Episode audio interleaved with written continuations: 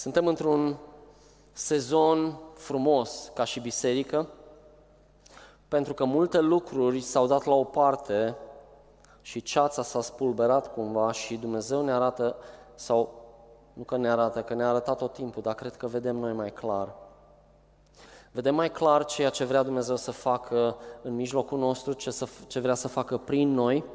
Dumnezeu ne-a dat această clădire minunată și clădirea nu este ca să... Ce greu a fost 30 de ani, ce frumos este să stăm în clădirea noastră și ce frumos e clădirea. Este vorba despre Dumnezeu. Este vorba despre Dumnezeu și este vorba despre parte a destinului nostru, pentru că clădirea aceasta face parte din destinul nostru ca și biserică, ca și indivizi. Această clădire Dumnezeu deja o folosește foarte mult. Și când spun clădire, vreau să mă refer la, și la tine, pentru că această clădire n-ar avea niciun sens fără tine, fără tine, fără mine, fără noi toți. Pentru că în ea se întâmplă viața lui Dumnezeu și viața lui Dumnezeu nu se întâmplă între niște ziduri goale. Se întâmplă atunci când cărămizile vii vin aici și se lasă folosite de Dumnezeu. Așa s-a întâmplat că avem pe prietenii noștri ucrainenii, am avut peste 60 de, uh, de, de oameni care au stat simultan în aceeași clădire, 200 și ceva de oameni au trecut ucraineni prin clădirea noastră, iar datorită dragostei voastre și dedicării voastre, a sacrificiului vostru, inclusiv financiar, această clădire este folosită spre scopul lui Dumnezeu și noi spuneam, intrăm în destinul lui Dumnezeu. Această clădire este parte din destinul nostru, dar nu este totul. Am spus că suntem în cartea Iosua și ne apropiem încet încet de final, nu o să insistăm foarte mult, dar sunt câteva lucruri care vrem să le mai scoatem în evidență. Astăzi voi vorbi din nou despre Iosua. Iosua, dacă știți, uh, este același nume ca Isus, Yeshua. Și cumva este o umbră a ceea ce urma să vină. El este cel care a condus după Moise poporul lui Dumnezeu din deșert, afară din deșert, în a ocupa teritoriul pe care Dumnezeu deja li l-a dat. La fel pentru noi, Isus este cel care a cucerit teritoriul pentru noi, murind pe cruce, sacrificându-se pentru noi, eliberându-ne complet ca noi să putem să trăim în destinul lui Hristos, în destinul lui. Vreau să citesc din capitolul 10 și o să pun accent probabil pe două lucruri în funcție și de timpul nostru, știu că este un pic înaintat. Vreau să vă cer un pic de răbdare. Azi a fost uh, programul ușor mai lung, dar vreau să vă aduc aminte, fără să intru în multe detalii, dacă vreți puteți să reluați predicile vechi din Iosua, care sunt pe, pe site-ul nostru sau pe YouTube, uh, canalul nostru de YouTube. Vorbim, vorbim sau am citit în Iosua despre faptul că ei au ieșit din, din deșert după ce s-au învârtit 40 de ani în deșert, toată generația care n-a crezut pe Dumnezeu atunci când Moise le-a zis, haide să intrăm în țara promisă, ei au zis, o, e prea greu, nu merge și așa mai departe. Dumnezeu s-a supărat tare pe ei, au murit toți în deșert, iar generația care urmează este condusă de cel care îl urmează pe, pe Moise și anume Iosua. Iosua este uh, un om extraordinar care a trăit și timpurile vechi și acum, fiind matur, poate să conducă uh, poporul lui Dumnezeu, având exemplul negativ și având și exemplul pozitiv al lui, al lui Moise, exemplul negativ al poporului care n-a avut credință, exact, uh, uh, exemplul pozitiv, scuze, al lui Moise de credință și de dedicare. Și el duce asta mai departe, fiind un ucenic extraordinar. Dar se întâmplă ceva, uh, după ce cuceresc Ierihon, o cetate imbatabilă din punct de vedere uman, Uh, o dărâmă într-un mod miraculos, doar strigând la ziduri și zidurile se, se fărâmă, uh, distrug întreaga cetate, au, au un succes remarcabil și supranatural.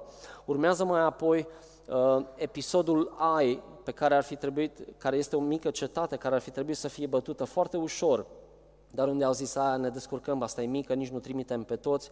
Și mai mult decât atât, atunci când erau în Ierihon, Dumnezeu le promisese, nu puneți mâna pe nimic de acolo, pentru că tot ce luați de acolo, toată prada este a mea. Vor veni alte cetăți și prada va fi a voastră. Și Acan înfăptuiește acest păcat, fură îl dezonorează pe Dumnezeu și din acest motiv întreaga adunare suferă. Sunt mulți oameni care mor datorită acestui păcat pentru că Dumnezeu nu mai era cu ei și vedem cum păcatul unui singur om afectează întreaga uh, comunitate. Și ei sunt disperați, dar, dar învață ceva din această lecție. Și când probabil au zis că totul este ok și că au învățat și că urmează să biruiască și mai mult, apar niște oameni îmbrăcați în zdrențe și se prefac că, că vin de departe. Ei, de fapt, erau din, erau din cetatea Gabaon, o cetate care trebuia să fie cucerită, uh, venea la rând ca să, să fie cucerită. Însă ei au venit cu un șiretlic și l-au păcălit pe Iosua și pe toți comandanții, zicându-le, o, fă o alianță cu noi, salvează-ne, uite, venim de departe, am venit să ne închinăm lui Dumnezeu. Și ei, fără să-L întrebe pe Dumnezeu, fac greșeala să facă această alianță cu, cu Iosua. Și acesta este contextul nostru. Aș vrea să citesc câteva versete, nu o, să, o să sar peste câteva pentru că timpul este scurt, dar o să prindem esența acestui pasaj. Vedem uh, că acest împărat în, în versetul 1 din capitolul 10, Adonii Tzedek, era împăratul Ierusalimului, a aflat că Iosua pusese mâna pe Ai, cetatea despre care am uh, vorbit, și o nimiciseră cu desăvârșire, că făcuse cetății Ai și împăratul ei cum făcuse Ierihonului și împăratului lui și că locuitorii Gabaonului făcuseră pace cu Israel și că erau acum în mijlocul lor. Atunci acestui împărat, Adonițedec, atunci i-a fost foarte mare frică, fiindcă Gabaon era o cetate mare, ca una din cetățile împărătești, mai mare chiar decât ai. Și toți bărbații ei erau viteji. Adonițedec, împăratul Ierusalimului, a trimis să spună lui Uh, Hoham, împăratul Hebronului, lui Piream, împăratul Iarmutului, lui Iafia, împăratul Lachisului și lui Debir, împăratul Eglonului. Suiți-vă la mine, hai să facem o alianță. Ajutați-mă ca să batem Gabaonul, ca ce a făcut pace cu Iosua și cu copiii lui Israel. Și vedem în versetul 5 pe acești cinci împărați uh, amoriți că s-au adunat și s-au suit împreună cu toate oștirile lor, au venit și au tăbărât lângă Gabaon și au început să se lupte împotriva lui. Și oamenii din Gabaon, care acum erau parte din, din, uh, din uh, arma, din, din uh, acest popor izraelit, da, erau protejați, trimit la Iosua în tabără la Gilgal, versetul 8. Nu părăsi, te rog, pe robii tăi, suiete la noi în grabă și izbăvește-ne, dă-ne ajutor. Căci toți împărații amoriților care locuiesc pe munte s-au strâns împotriva noastră. Iosua s-a suit din Gilgal, care era tabăra lui, genera, uh, uh, locul lor de adunare, el și toți oamenii de război cu el și toți cei viteji. Domnul a zis lui Iosua, nu te teme, căci îi dau mâinile tale și niciunul din ei nu va putea să stea împotriva ta. Iosua a venit fără veste peste ei, a mers toată noaptea de la Gilgal. Domnul i-a pus în învălmășal înaintea lui Israel – și Israel le-a pricinuit o mare înfrângere la Gabaon. I-a urmărit pe drumul care suie la Bet Horon și i-a bătut până la Azeca și până la Macheda. Pe când fugeau ei dinaintea lui Israel, Domnul a făcut să cadă din cer peste ei pietre mari, până la Azeca și-au pierit. Cei ce au pierit de pietrele grindinei au fost mai mulți decât cei uciși cu sabia de copiii lui Israel.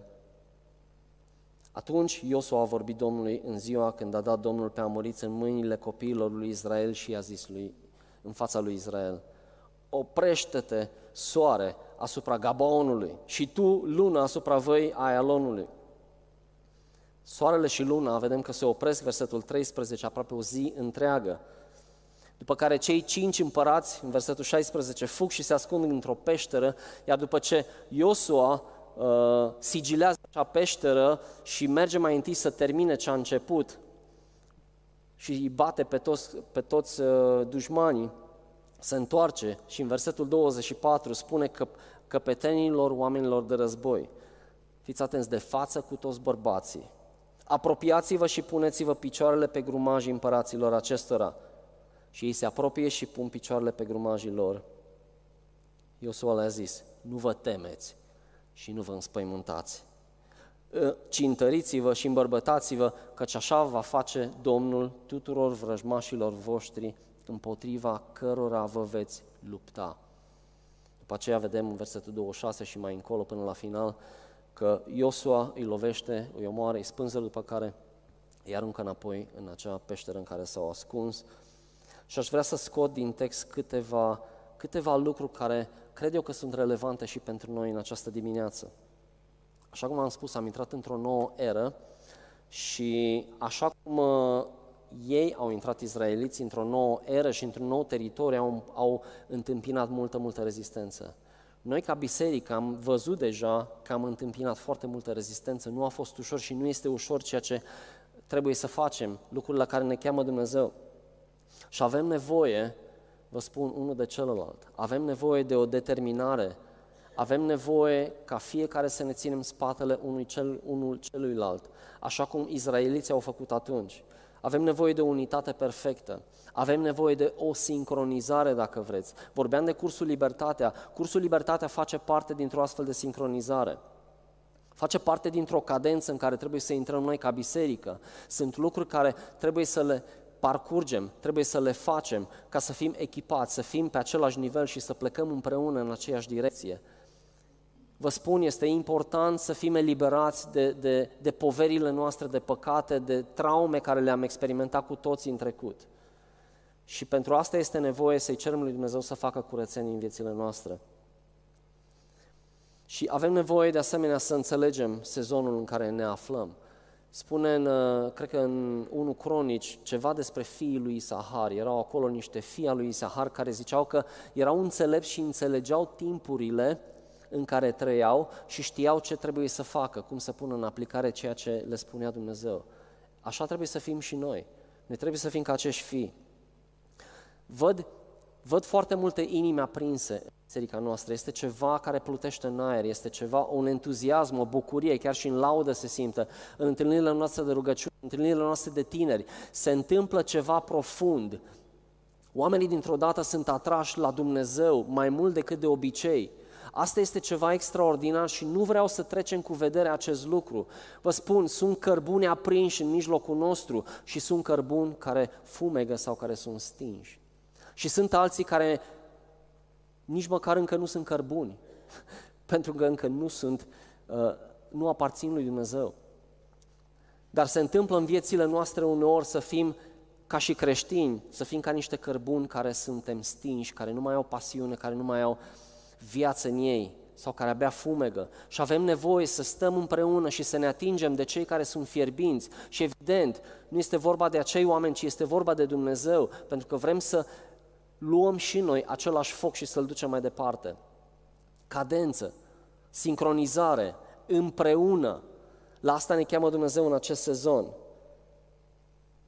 Și am experimentat în această perioadă și nu trebuie să fim deloc surprinși atacuri, fie în familii, Vă spun, când a fost cursul de căsătorie, atâtea împotriviri am văzut. A fost incredibil, parcă totul a ieșit la suprafață.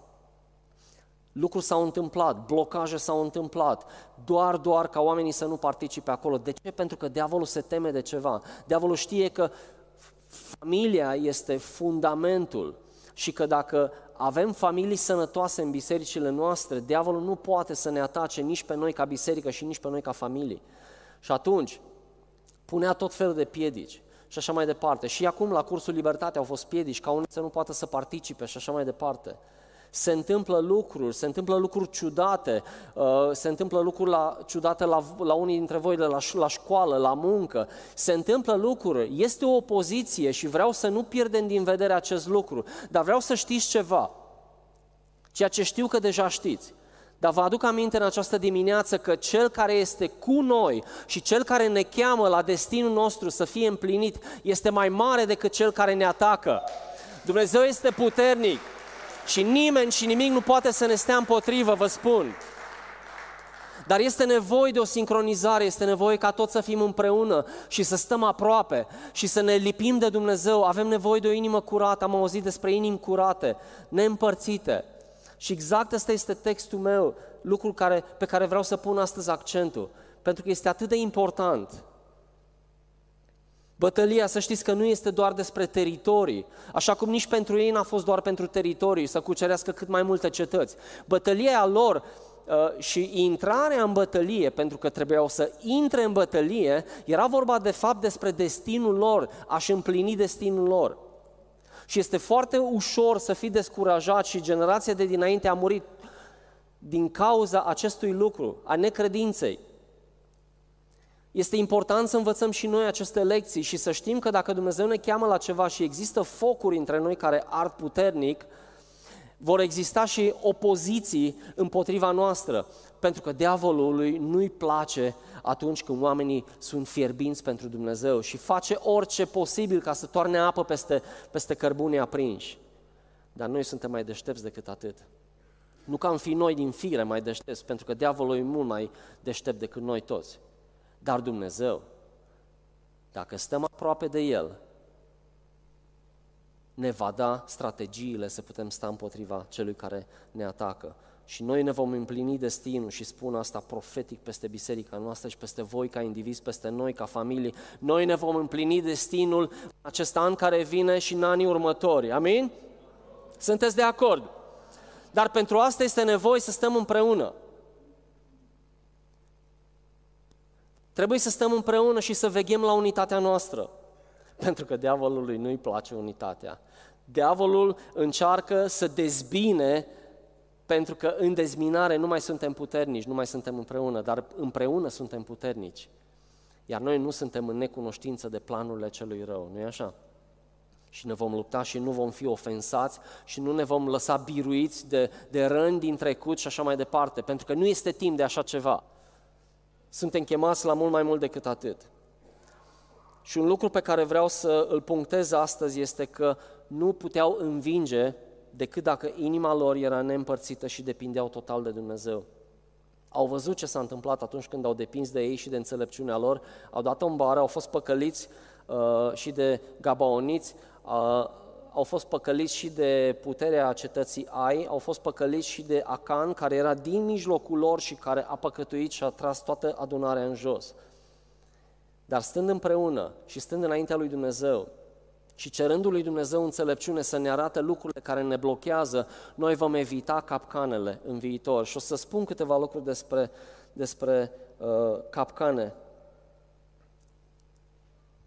Vă spun chemarea ta, chemarea mea, chemarea noastră ca și comunitate, ca și biserică și chiar ca și biserici în Brașov, hai să vorbim doar despre Brașov deocamdată, Uh, este să fim cu o inimă neîmpărțită.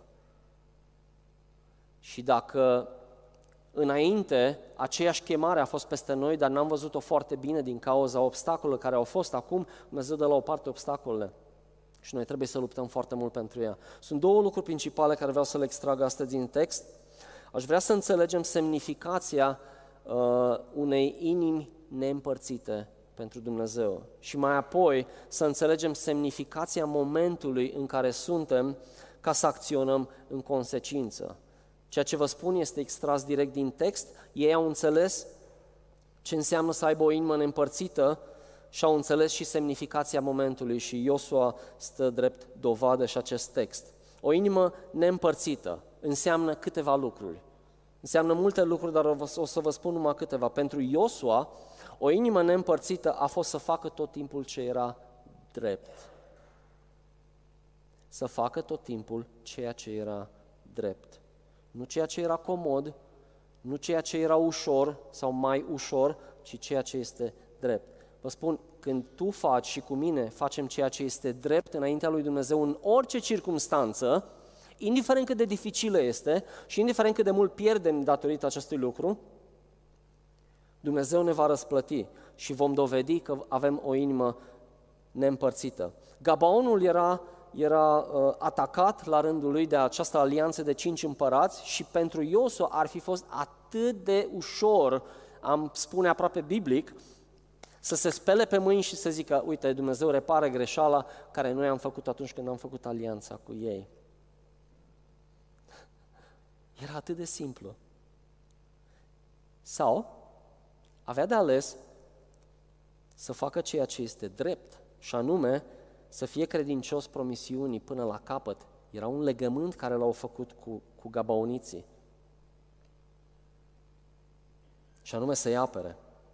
Și pentru că Iosu alege să aibă această conștiință a lui curată, a făcut ceea ce este drept și îi apără. Și Dumnezeu a confirmat de fapt această a doua variantă, dacă vedeți în versetul 8, dă unde verde, uh, să fie credincios acestui legământ până la capăt și spune du-te, du-te, du-te, bate și eu voi fi cu tine.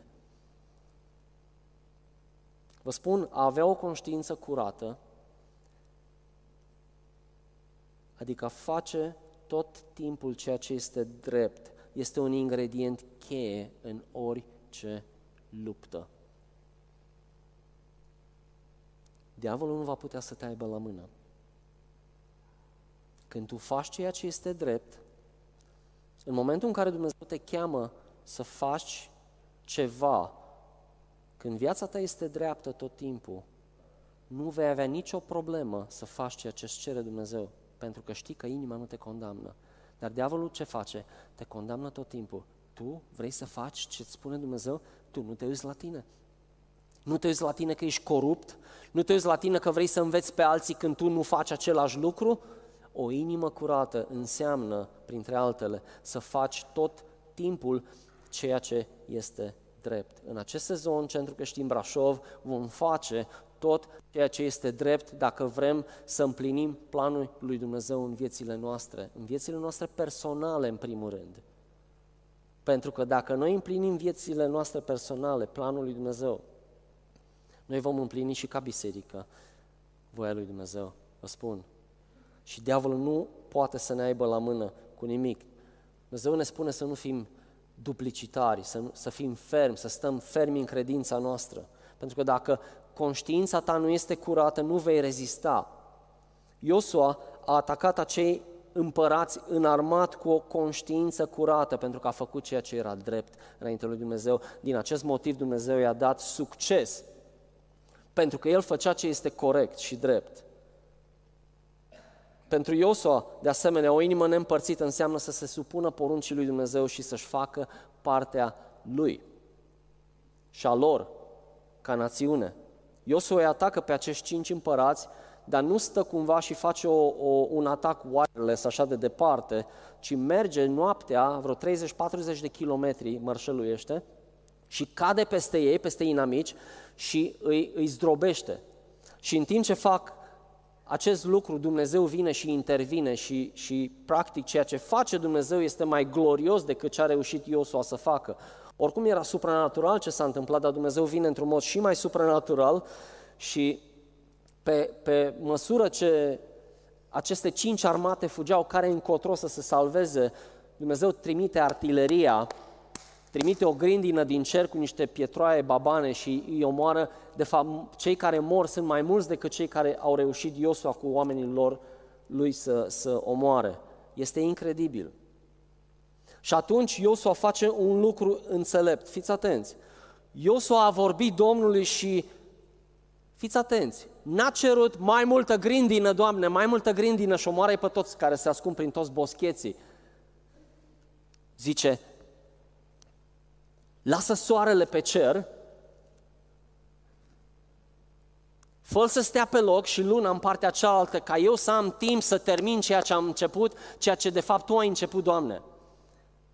E interesantă perspectivă. Vedem responsabilitatea lui Iosua. Iosua a înțeles că a fost chemat să facă ceva, nu doar să admire minunile lui Dumnezeu, nu doar să stea într-un loc comod și să se roage, Doamne, fă semne și minuni, trimite trezirea, Doamne, fă ceva. Nu, el s-a dus și a și făcut ceea ce i-a dat Dumnezeu de făcut.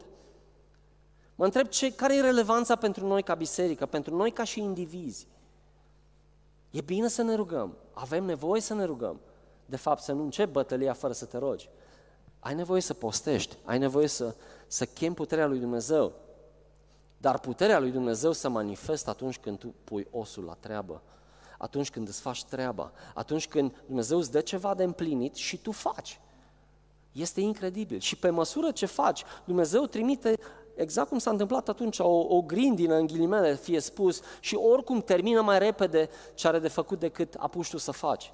El este cu tine, dar vrea să, să te vadă pe tine activ în ceea, ce, în ceea ce ți-a dat de făcut. Deci nu cere mai multă uh, grindină, ci mai multă lumină să termine treaba. Zice, nu vă opriți în versetul 19, ci urmăriți pe vrăjmașii voștri și bateți-i pe dinapoi. Nu-i lăsați să intre, fiți atenți, nu-i lăsați să intre în cetățile lor, căci Domnul vostru i-a dat în mâinile voastre. Iosua cere soldaților să nu-și lase vrăjmașii să intre în cetățile lor, să se retragă în cetăți. De ce? Pentru că cetățile sunt întărite, au ziduri și sunt greu de cucerit, sunt mai greu de cucerit. Așa că bate înainte să intre în cetate. Care e relevanța pentru noi? Care sunt dușmanii pe care, care, care ne atacă pe noi acum? Aș vrea să spun doar să numesc doar câțiva dușmani care atacă caracterul nostru. Păcatul, de orice natură. Țineți minte, fă ce este drept. Vicile, slăbiciunile, ele trebuie distruse înainte să apuce să intre înapoi și să se întărească.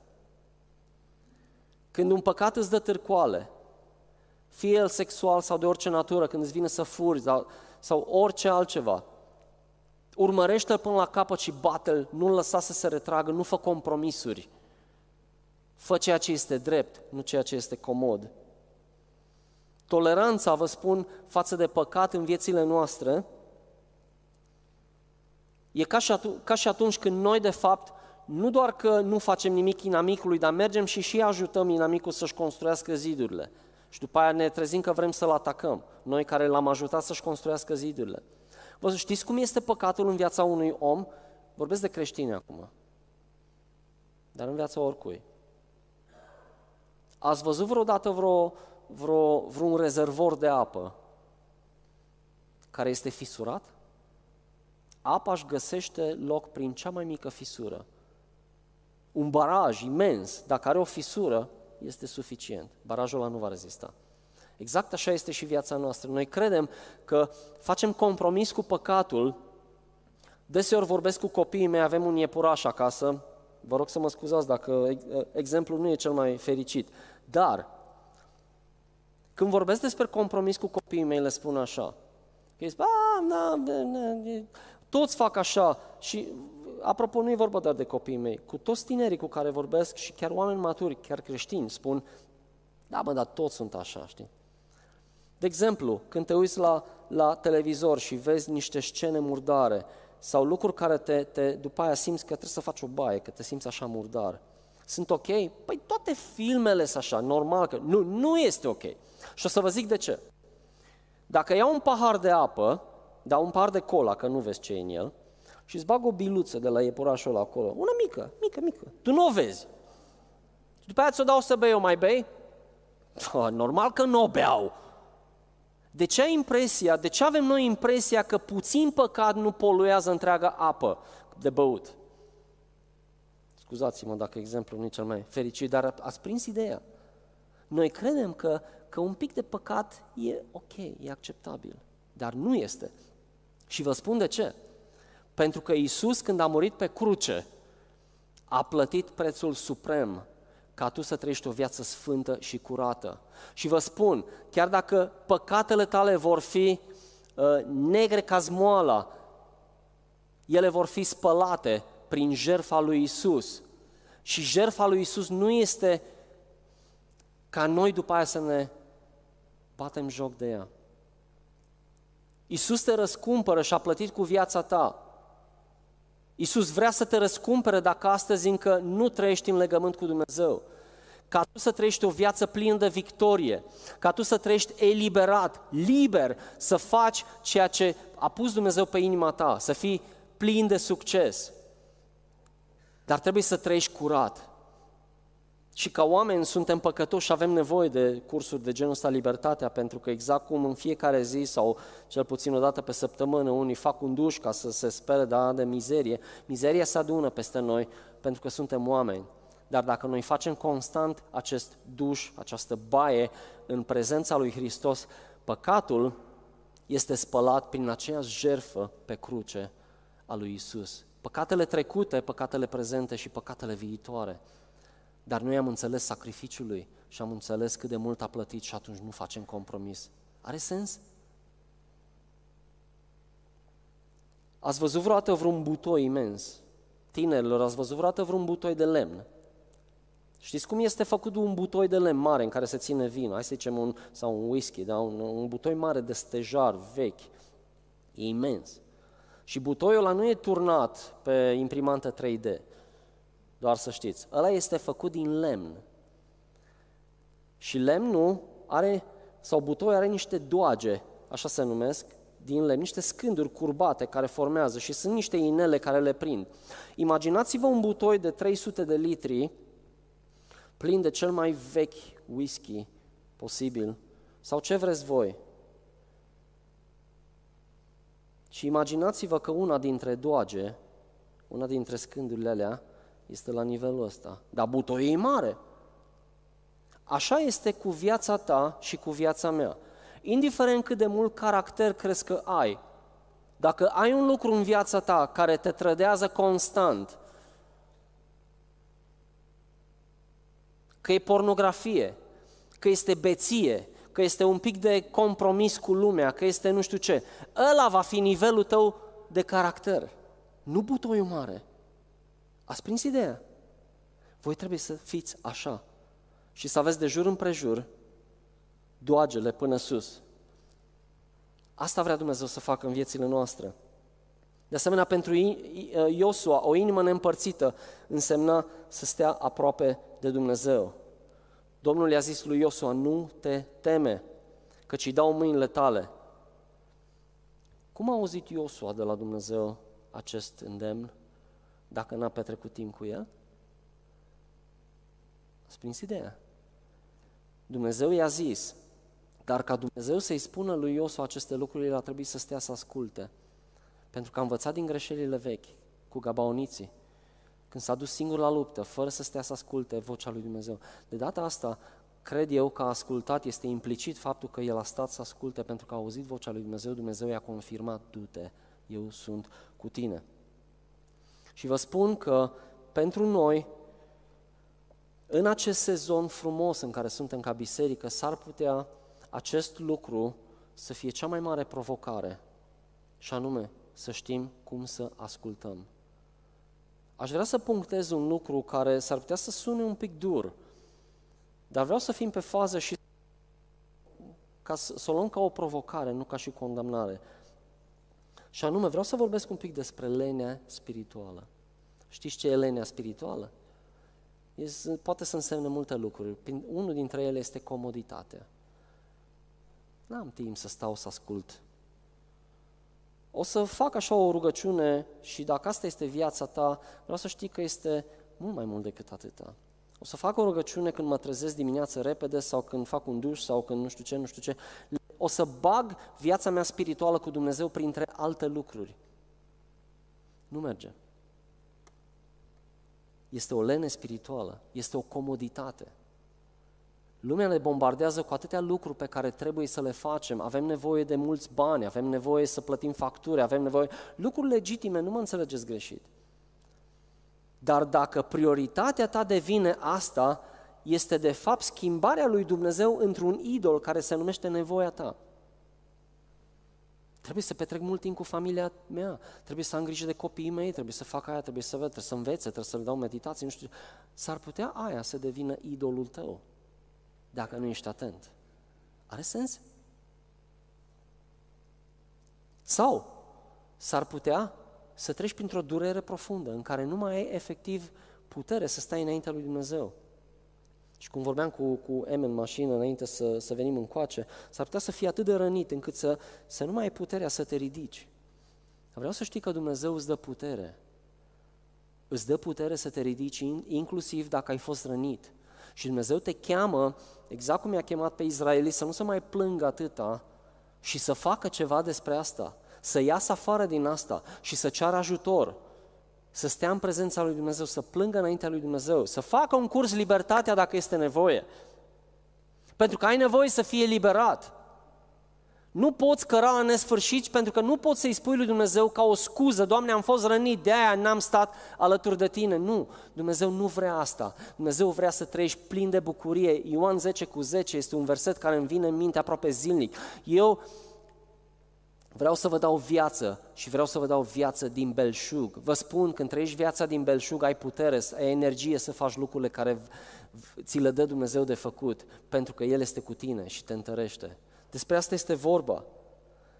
Nu putem să fim leneși spirituali. În, în, există în, în biserici, în lumea întreagă, vă spun câteva trenduri pe care vreau să le punctez pe scurt, pentru că unele dintre ele se potrivesc și pentru noi. Există o preocupare în biserici, în perioada asta, uh, cu sinele.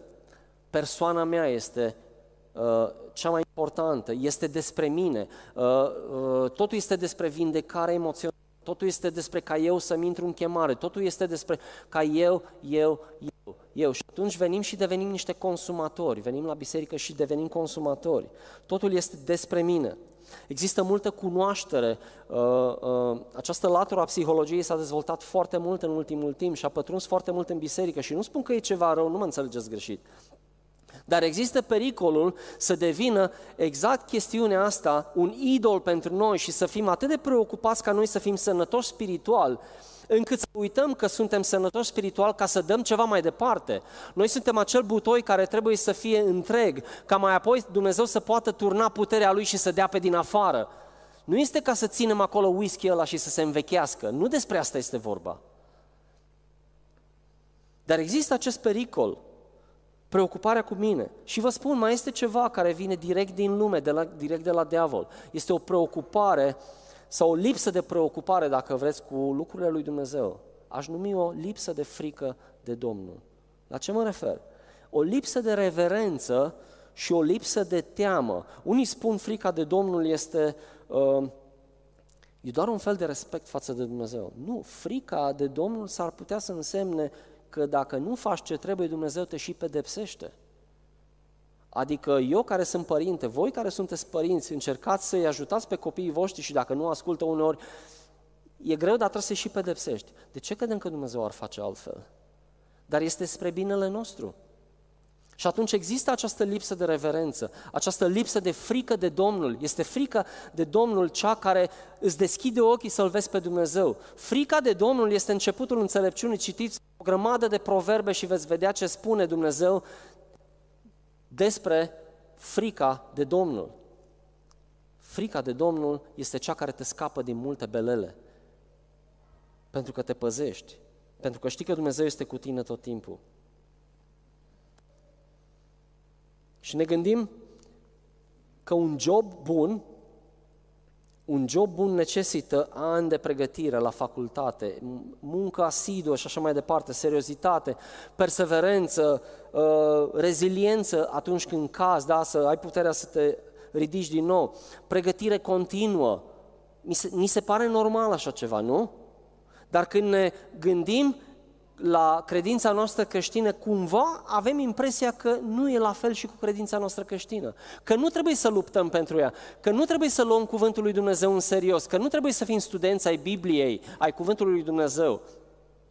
Noi credem că toate lucrurile cad așa din cer.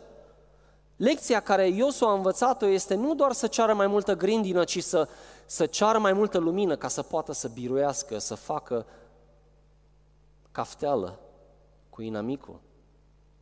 E pe bune. Este responsabilitatea noastră. Credem că antrenamentul în rugăciune nu contează. Credem că antrenamentul în post nu contează. Credem poate că biserica sau grupul de tineri e responsabil să aibă grijă de tinerii noștri. Ei trebuie să-i educe, ei trebuie să învețe lucruri. Nu, este responsabilitatea noastră ca părinți în primul rând. E doar adaugă la ceva, e doar două, trei ore petrec cu ei pe săptămână, restul cu tine. Și cred că unele lucruri, la unele lucruri și suntem și noi corigenți în biserica noastră și trebuie să fim atenți. Faptul că avem o clădire nouă, vă spun, nu garantează că ea va fi și plină. Oamenii vor veni pentru că vor vedea o clădire nouă și frumoasă și e atrăgătoare, dar vă spun, cum vin așa pleacă dacă nu găsesc aici consistență în cuvântul lui Dumnezeu, seriozitate, putere, vindecări, minuni, lucrurile astea nu vin de la sine, ele vin printr-o muncă asiduă, dar munca asiduă este cea care pregătește supranaturalul lui Dumnezeu. Dar munca este a noastră. Seriozitatea este a noastră, inima noastră neîmpărțită este a noastră responsabilitate, nu a lui Dumnezeu. Și dacă vrem să vedem lucruri întâmplându-se în Brașov, așa cum Dumnezeu ne vorbește în ultimul timp, vă spun, este nevoie de o inimă nouă, de o inimă curată, de o inimă neîmpărțită. E ceva proaspăt, spuneam în aer, și așa este. Prins firul. Avem nevoie de o cadență. Asta nu este o chestiune doar pentru lideri sau pentru cei care sunt implicați într-un fel sau altul. Este noi toți. Este pentru noi toți. Toți suntem egali aici.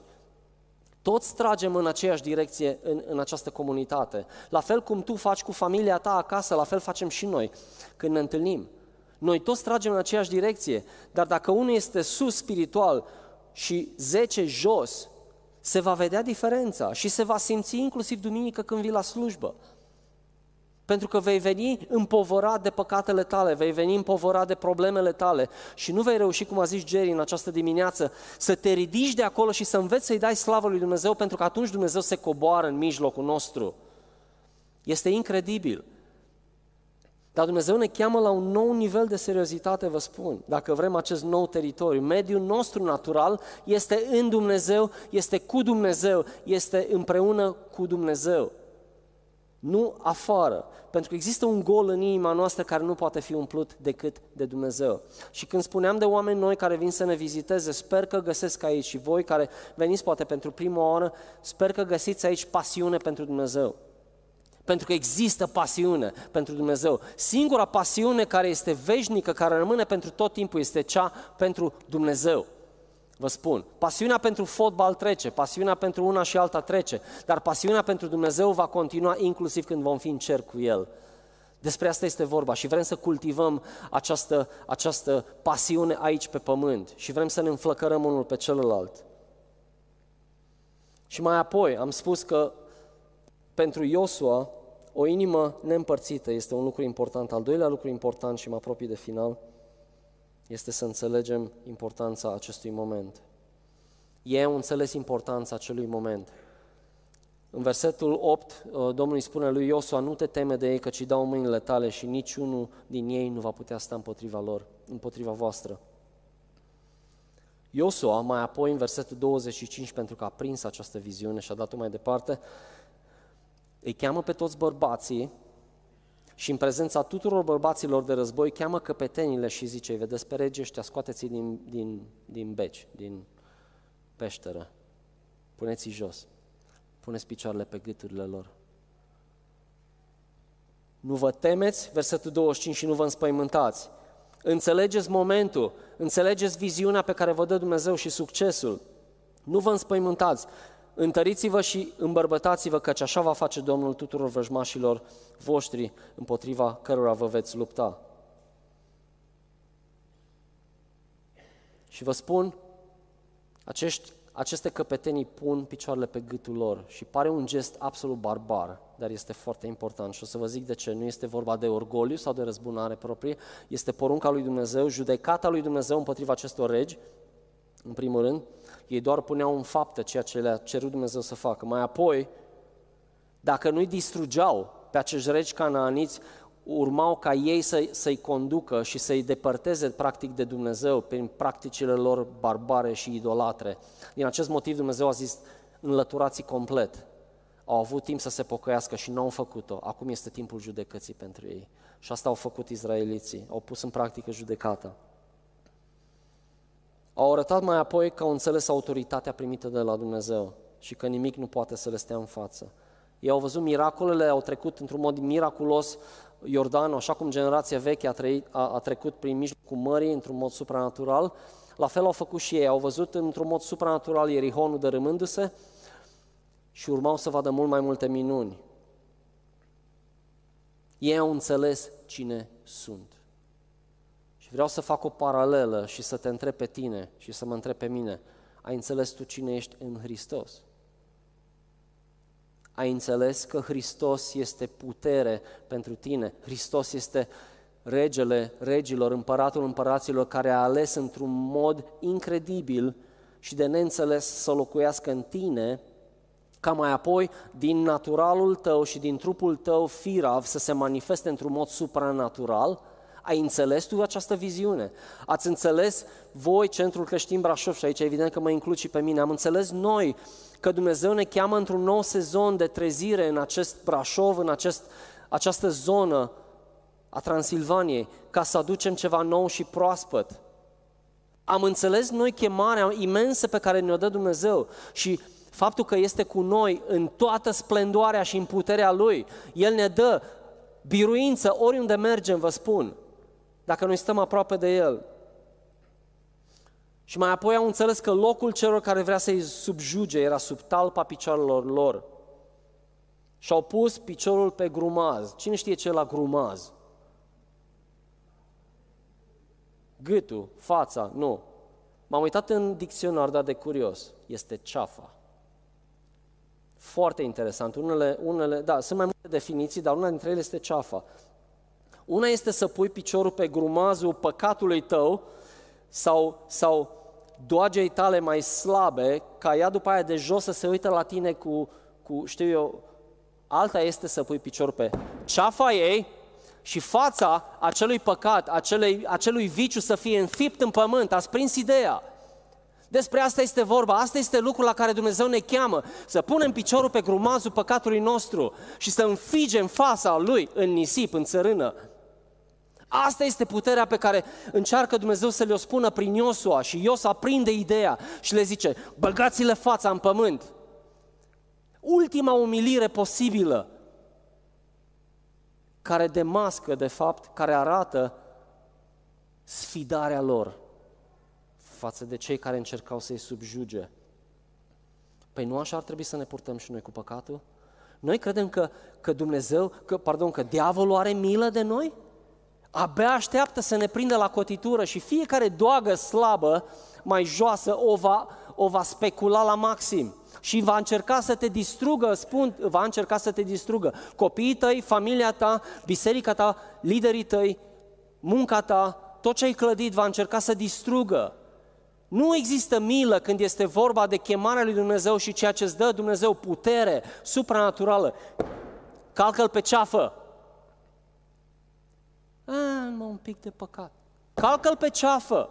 Că altfel își ridică capul din nou. Și mai apoi Iosua ia și omoară pe acești împărați și îi aruncă în scârbă în acea peșteră și aruncă niște bolovani deasupra. Ați prins ideea.